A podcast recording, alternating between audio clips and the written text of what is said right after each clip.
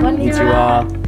名古屋大学研究フロントラインです。名古屋大学の最近の研究の話題をお届けしています。運営の丸山です。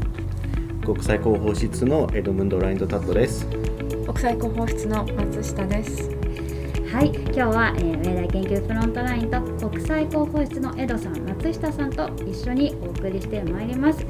え国際広報室のお二人が、えー、ぜひ明大研究フロントラインのリスナーにご紹介したいという方をゲストにお招きしています。スネートカンピュラーバーブ先生です。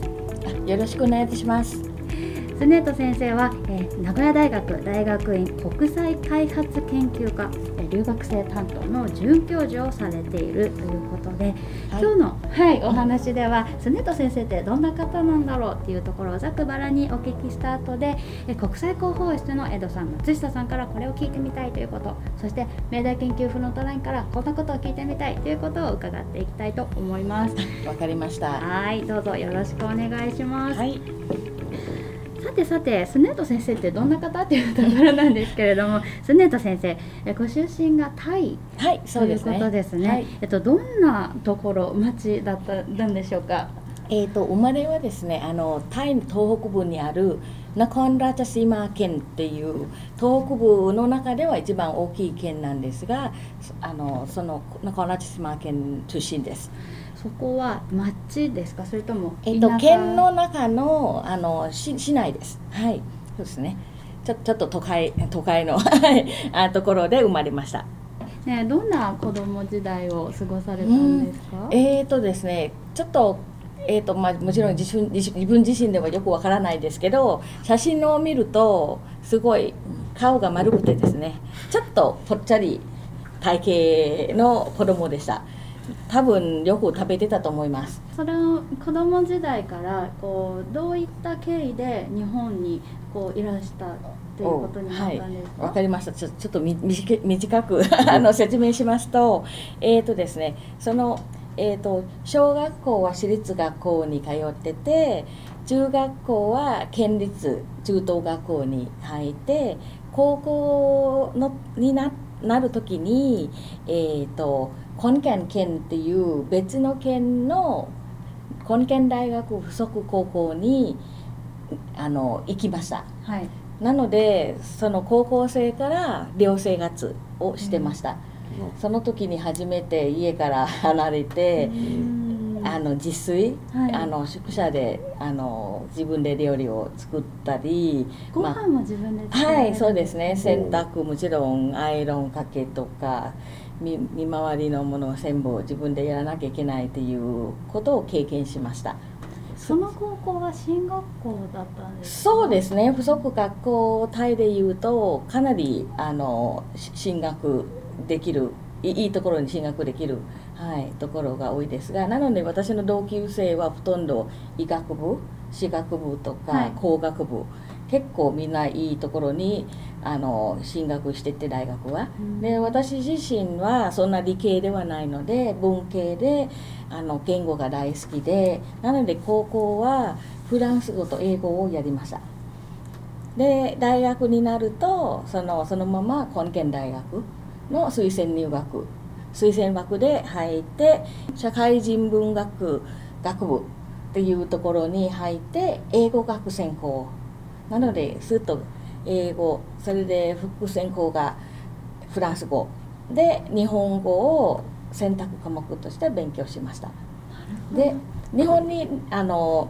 留学するきっかけはその大学4年生の時に長崎大学から日本人の交換留学生が1名根県大私の大学に来てそれで私いろいろ交流もしてお世話してた関係でお返しに彼女が帰る時に根県大学生を1名たあの交換留学生として招聘するっていう奨学金に応募してそれで採用されて初めて日本に留学しました。あそうだったんですね、はい、でそこから長崎大学に1年間そうですね。はい。交換留学生なので、まあ、研究生の身分で1年間教教育学部英語教育専攻のところにあの通ってました。それが何歳の時ですか？えーと、と大学卒業した直後なのであれ何歳？20, 20 2ぐらいですね。はい。その時の日本の印象を聞かせていただいてもいいですか、いやえー、とその当時は留学生数が少なくてほとんど、えーとまあ、100ちょっとの人数の中にほとんどが中国人かあ台湾人留学生ででして、えー、と東南アジアの留学生あのは少なくてタイ人留学生は3名当時しかいなくてどちらかというとすごい珍しい国籍で結構あのなんていうか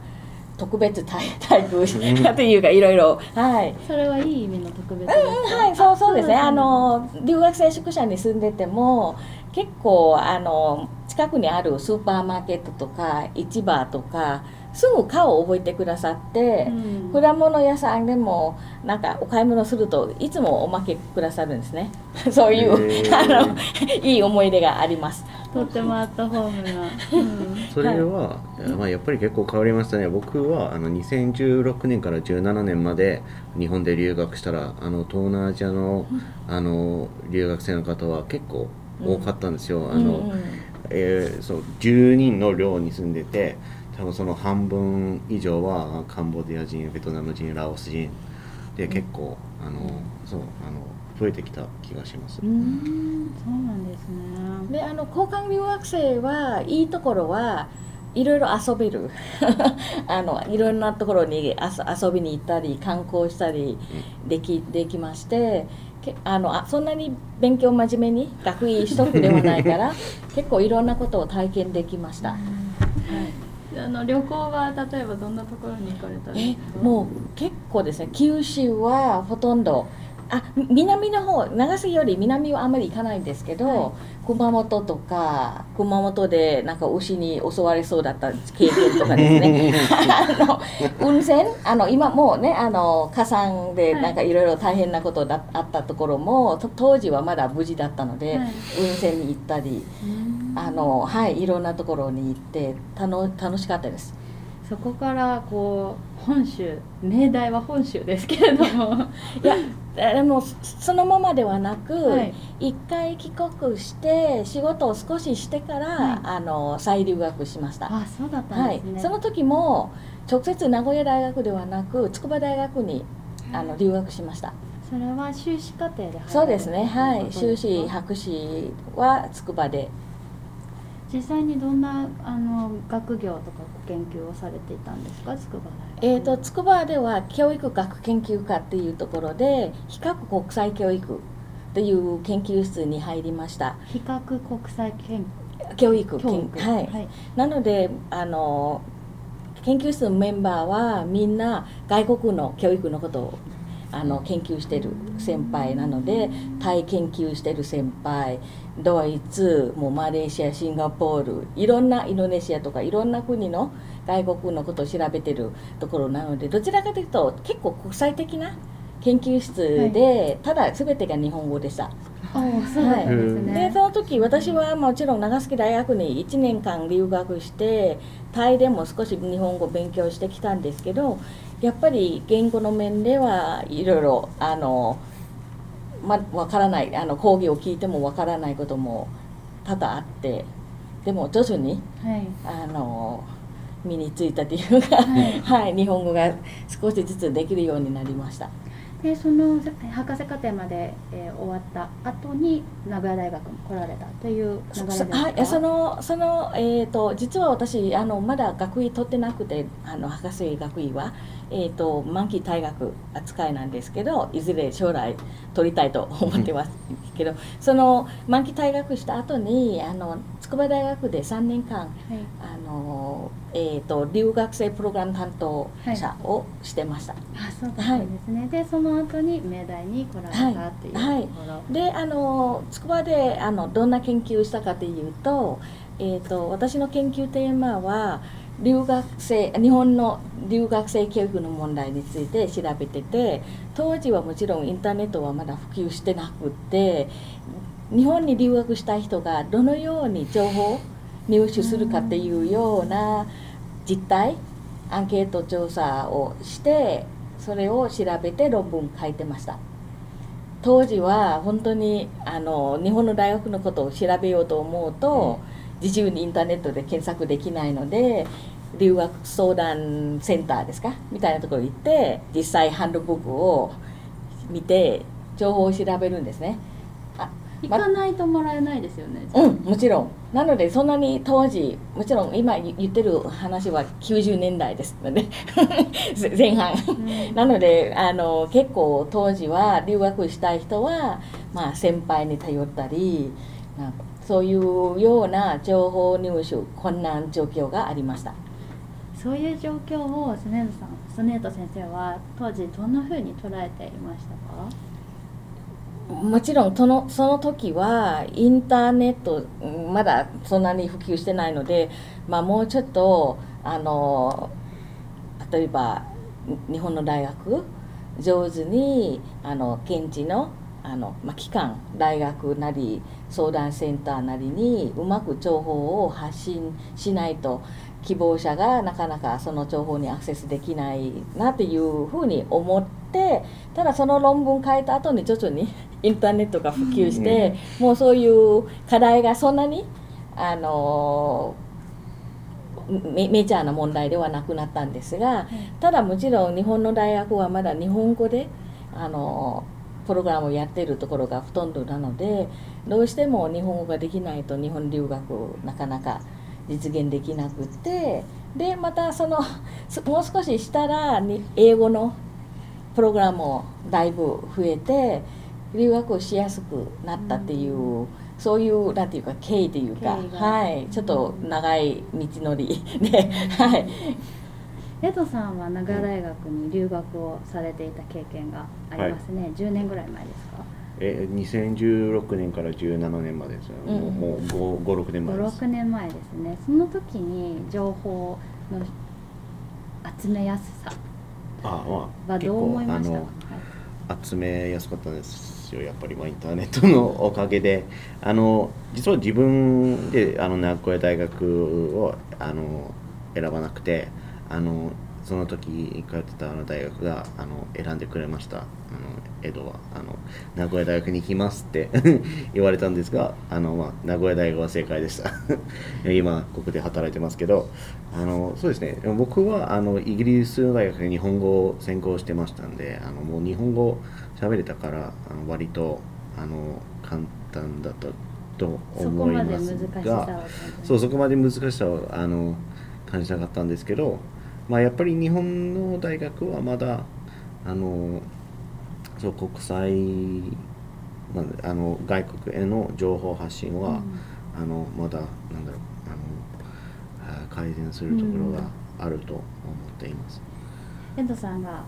明大を選んで正解でしたっていうその背景にはおそらく明大の留学生支援が充実しているということがあるのかなと大変良かったです、はい、はい、思いますけれどもスネット先生はその留学生支援をこう精力的に活動されているというところですけれどもちょっと具体的にどんなことをされているのかっていうのを教えていただけますか？そうですね。基本的にあの留学生に関わること特にトラブルは全て私が、うん担当者になりますのでまあいわゆるフィクサーですかね。はい、あのでなのでまあそういうトラブル起こったら対処するっていうのが一番大変な業務。でただただそういうトラブル予想できる問題が起こる前にちゃんと事前に例えば情報提供したり詐欺詐欺にあのされねあの騙されないようにする、はい、注意するとかあと事故にあったら例えば自分が加害者だと大変だからちゃんと保険加入しましょうとかそういう予防的なあのこと。もちろんあの強制はできない部分もあるんですけどあのこういうことした方がいいですよっていう情報発信はいつも新入生のオリエンテーションの時にちゃんとあの説明してました。しつこく。はい。お声の感じでわかるかなと思うんですけどスネット先生すごくお母さんっていう。多分あの はいあとちょっと自分ではまああの多分そういう性格かもしれないですが、えーと、なるべくあの困った留学生が話しかけやすい。うん。あの話しやすい相談相手に選んでくれるようにあの日頃あの、えー、と行動してるつもりです。はいこの国際開発研究科というところに常田先生は所属されていますけれども留学生の支援はその国際開発研究科の一つのミッションというか業務になっているんですか？えっと私の職務はあの留学生担当で実際は私一人だけじゃなではなくあの国際開発研究科研究科にはあの教務課がいましてその中に留学生担当という方もいていくあの何人かのスタッフと協力しながらあの留学生支援をやってます。ありがとうございますではここでですね国際広報室の江戸さん松下さんからこれを聞いてみたいということがあのいくつかあるということなので質問していただきたいと思いますはい。えーっとスネット先生は、えー大学院の時からその留学生の教育を研究されてたし、まあいろんな国の留学生教育を研究されてて、明大での留学生教育とか、それそういったことにはどういう特徴がありますか？えーとですね、ちょっとあのー私が以前勉強した筑波大学との比較になってしまうんですがあの筑波大学はもう少し伝特に私がいたあの教育学研究科はかなり伝統が伝統的なところなので結構皆さん考え方もちょっとあの多少時代遅れ のところもあったああるんですが名古屋大学はとってもリベラルなところで、あの特にですね国際開発研究科は私はあのそのとっても日本的な大学から来ましたのでなんかここにいると日本にいる感覚はないです本当にどこにいるんだろうっていう、まあ、こ国際的あの欧米でもあり得るぐらいの環境で国際開発研究科はとてもあのなんていうかこ国国際的な雰囲気でもうあのどこ行っても、まあ、英語で英語の会話が聞こえてきたりあのいろんなあの、まあ、外見ですけどいろんなこ出身のあの方々がいいるところで先生方も結構外国人の先生もいてすごくあの過ごし仕事しやすい。留学生にとっては勉強しやすいところだと思います。ホームページの情報だと約7割がはい、えーそうです。日本人ではない国籍をお持ちの方っていうはい。ことですじね実はその統計はですね留学ビザを持っているあの統計なんですね。実際留学ビザ持たないあの在留資格が別の種類のあの方もいてなのでその方々は外国人学生という扱いなんですね。その方々の数入れると80%ぐらいはいっちゃいますね。はい。結構最近もあの留学ビザではなくても勉強あのかあの仕事しながらとかいろんなタイプの方があのいます。それはまあいい傾向というふうに捉えてそうですね。はい。あと本当にあの学生さんもえー、とちょっと私国際開発研究科に来たの2003年からなんですが結構学あの傾向としてですねあの当時はインドネシアとかタイ、えー、とカンボジアの留学生が多くもちろん中国人留学生は圧倒的に多かったんですが徐々にですね国籍のバラエティが増えてて特にこのそうですねこの10年間はかなりアフリカ出身の留学生も増えてあと日本人も社会人もいたりいろんな方々があの入ってきてすっごくなんていうか活発な あの、えー、と交流学生同士ができて一つの特徴としてあの GSID あの国際開発研究科はあの留学生が多いんですが日本人学生も、まあ、20%30% いてその彼らの交流がとってもあの日本人学生から聞いた話ではとても楽しい経験だそうです。あの英語圏に留学しなくても英語を使いながら勉強できるところっていうのがかなりあの好評らしいです。めちゃめちゃ入りたいです。ぜひ。そそれが私の一つの仕事です。あのリクルート。学生のリクルートをいつも留学フェアとかでいろいろ説明をしてます、なのでいろんなあの GSID の特徴とかいいところを説明してぜひあの来てもらうようにしてます。どういう学生さんに来てほしいんですか？ねえっとですね、こちらはもうこここはあの国際開発学っていうあの学問で勉強研究できるところなのでどちらかというと本当にあのなんていうか、えっと開発例えば留学生だとここで勉強してから、えっと自分の国に帰って自分のは自分の国の発展あのに貢献したいっていう意思を持っている方があの、まあ、多分一番ぴったりのところですね。日本人の場合はここで英語が使えるので本当に重宝されるというか、もう企業でも本当にこ国際機関でも外務省でももういろんなところに活躍できるところあのできる学生ですね。なので修了生はかなりあの就職率はあの高いと思います。あの名古屋大学に来ている国際開発の留学生はどういう人が多いんですか？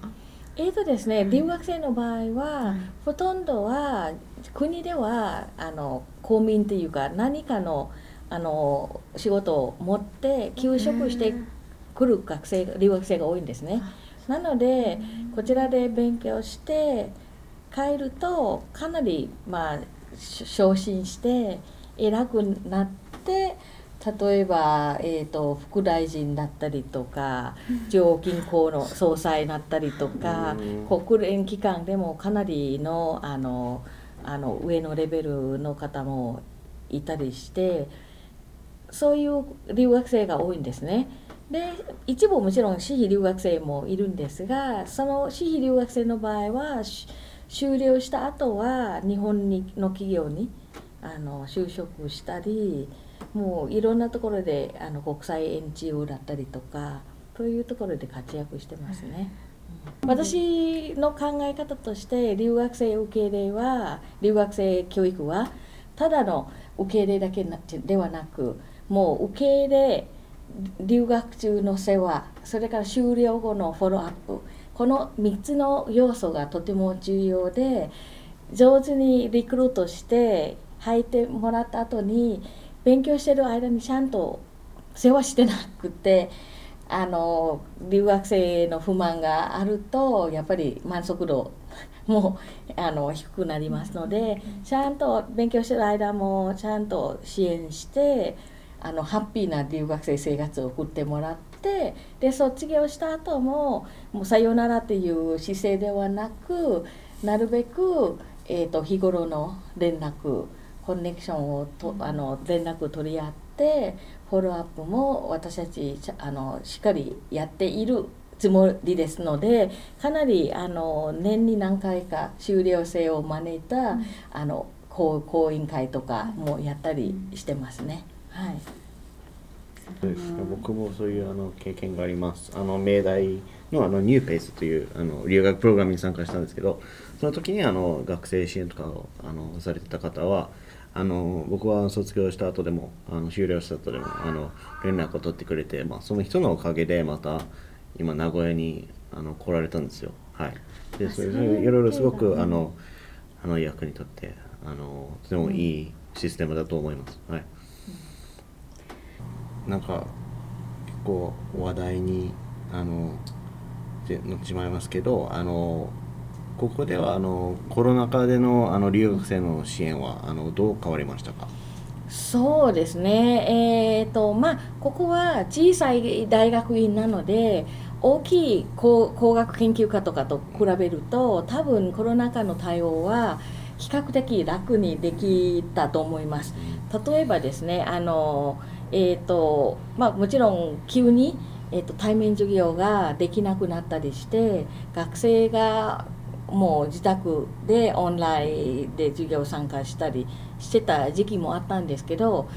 例えば一部の学生は自宅にインターネットがない。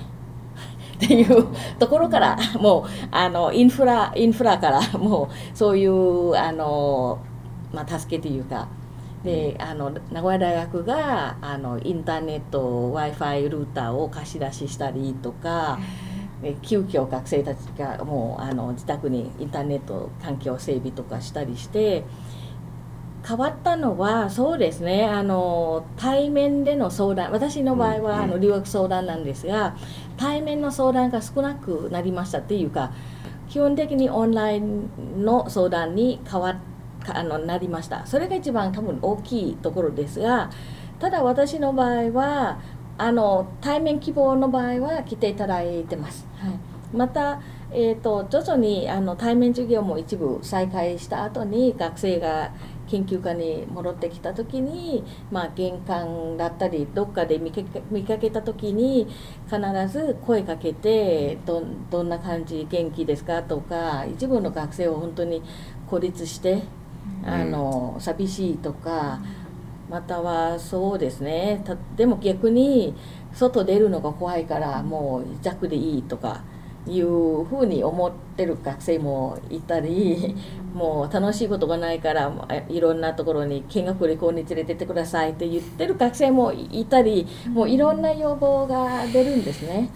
なのでまあでも最近はもう授業は対面にかあの特にこのこれからですね10月の学期からはもう対面に、うん、あの完全にかわあのなりますのであと入国新規入学した学生も来日が可能になってあの来れるようになったのでまあ徐々に普通のあの状況に変わるかなと思います。ただ一つだけですねあのちょっと学生たちがちょっと困ったのは一部の私費留学生は一部の資金はあのアルバイトに頼ってアルバイト収入に頼って生活してた学生はコロナ禍でレストランの営業が時短営業になったりとか仕事がなくなななかったり 例えば英語講師してるところだとその授業がキャンセルされたりそのアルバイト収入が減って経済的に困った学生が結構いました。その辺のほとんどの相談は、まあ、孤立とか寂しいっていう相談以外はほとんど経済的なあの困窮ですね。なので、まあ、日本政府があの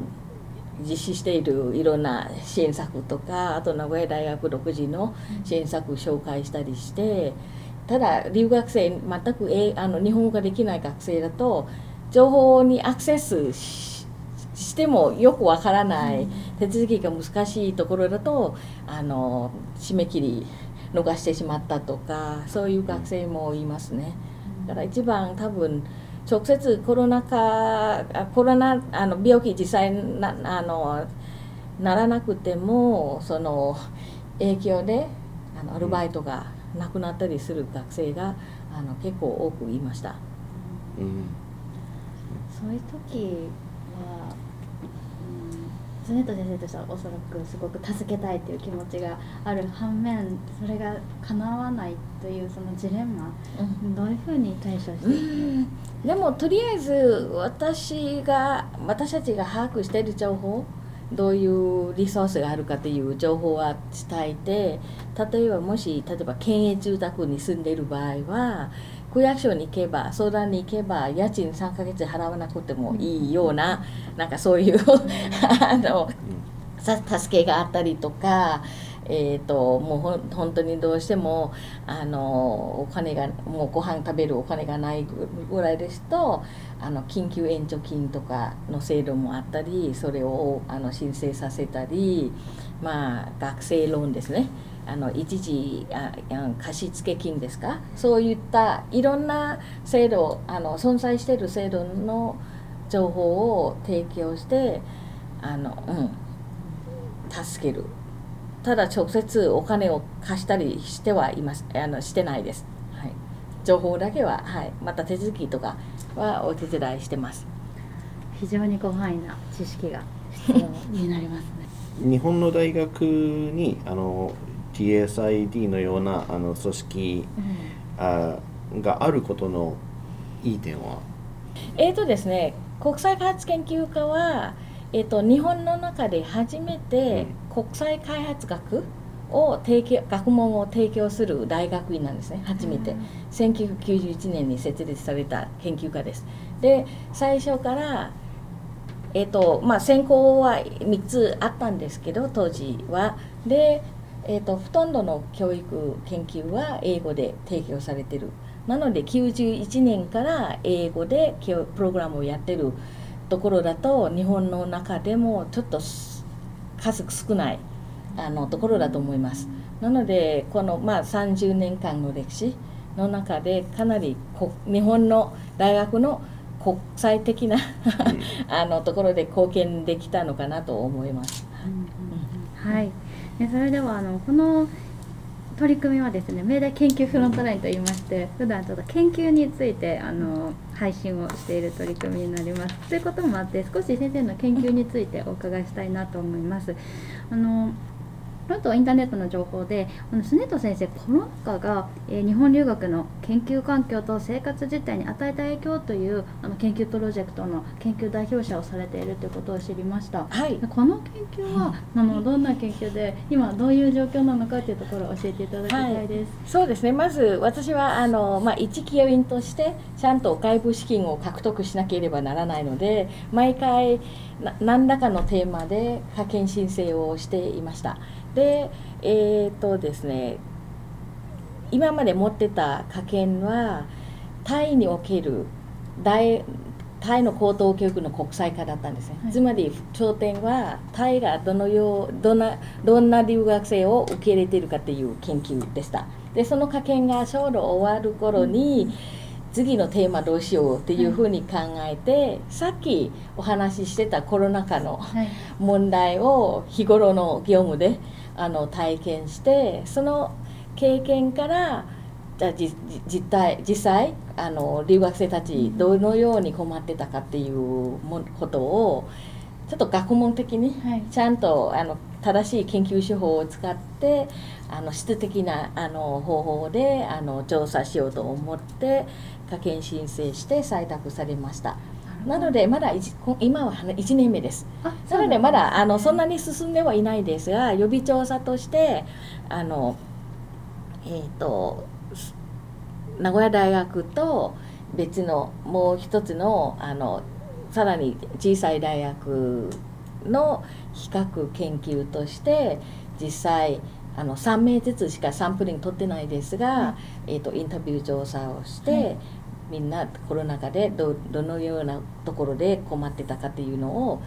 実施しました。うん、の質的手法っていうのがインタビューを使ったはいそうですね。はい。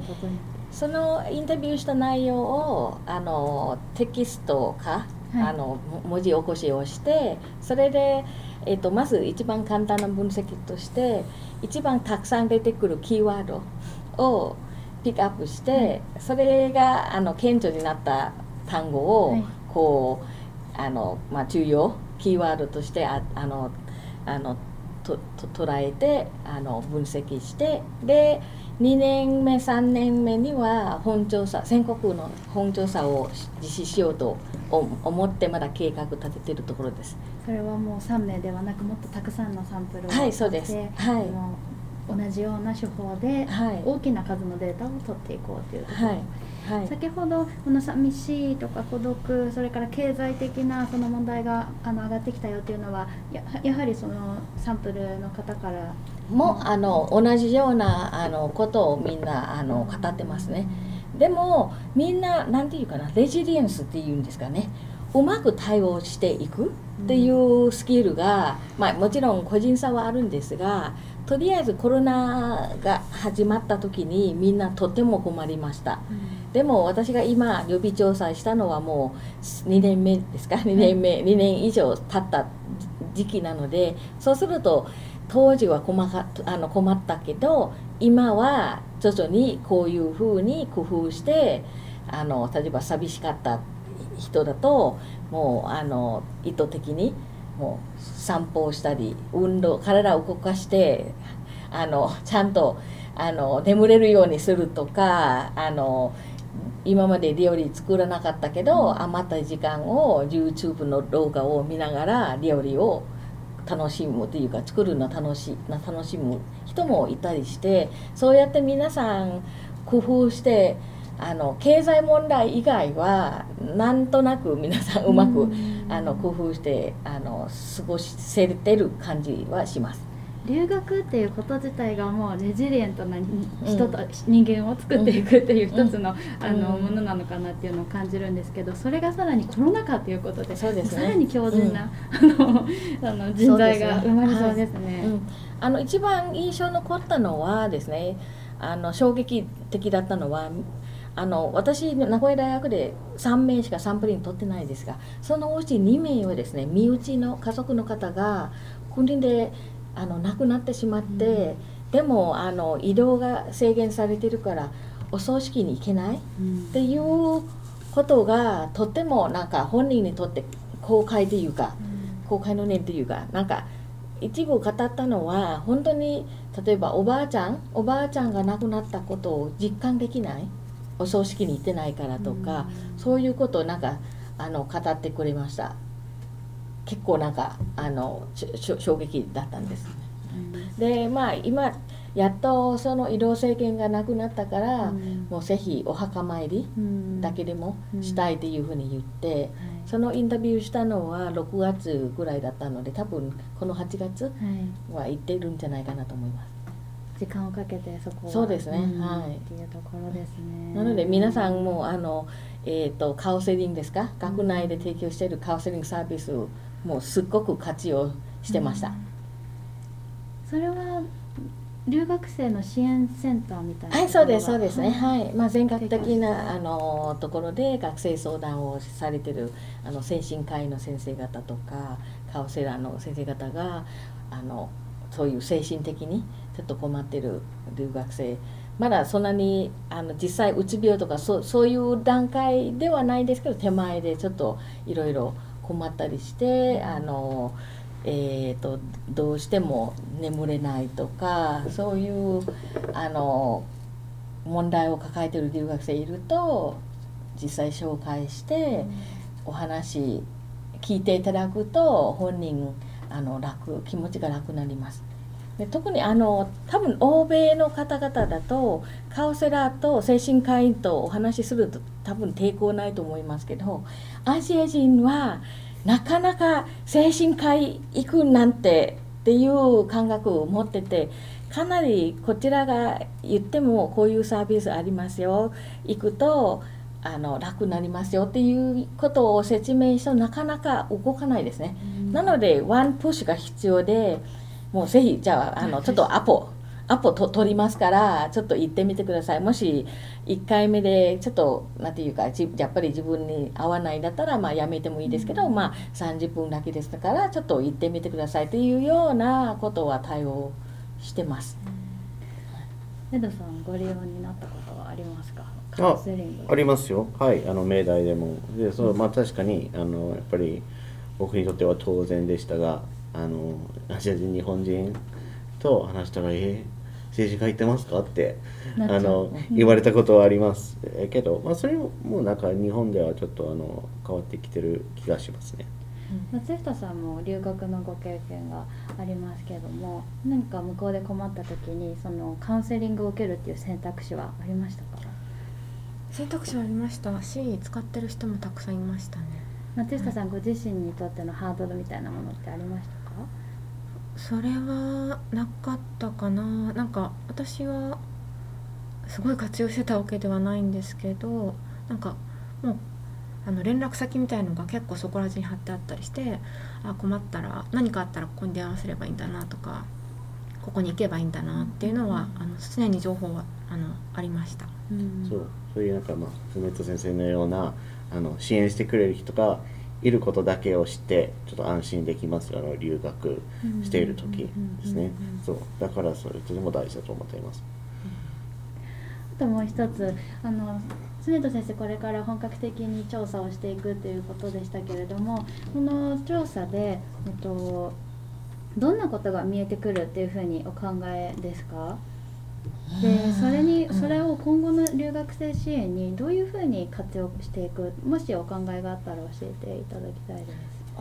予想としてはおそらく出身の違いで何か、えーと、抱えているトラブルが変わってくるかとかあと,、えーと、奨学金がついてる学生か私費かでかなり多分大きく変わってくると思いますね。あの抱えてる問題とか、それに発展したして精神的な、あの困りになってる。って言ったことぐらいしか今考えてないですが、はい、そうするとその支援としてはやっぱりそういったバックグラウンドを理解した上で、うん、えー、カスタマイズしたようなこのアドバイス支援っていうのをしていく必要が、そうですね、うん、あるっていう。あありがとうございます。うまく まとめてくださってありがとうございます。いやあの長屋大学の留学生のコミュニティってとても和気あいあいとしていてこうなんかリラックスしてとてもいいあの仲間ができているんじゃないかなっていうふうに見てて思います。がそういった背景でこうスネット先生のようなお母さん的な存在のあの方が支援をされているということを今日すごくあの学ばせていただきました。そうですか。あのそう言っていただけると嬉しいです。ありがとうございます。この内容はぜひ英語でも発信をしたいところですよね。あの日本語がまだわからないでもあの日本で留学をしたいという留学生の方たちにもぜひ届けたい内容が素晴らしいライティング力でこれを英語の記事にまとめてくださるということですのであのは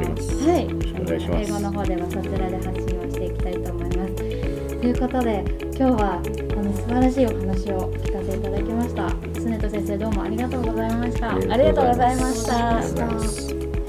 皆様最後までお聞きいただきどうもありがとうございます、えー、また。次回ぜひお聞きくださいさようならさようなら。さようなら。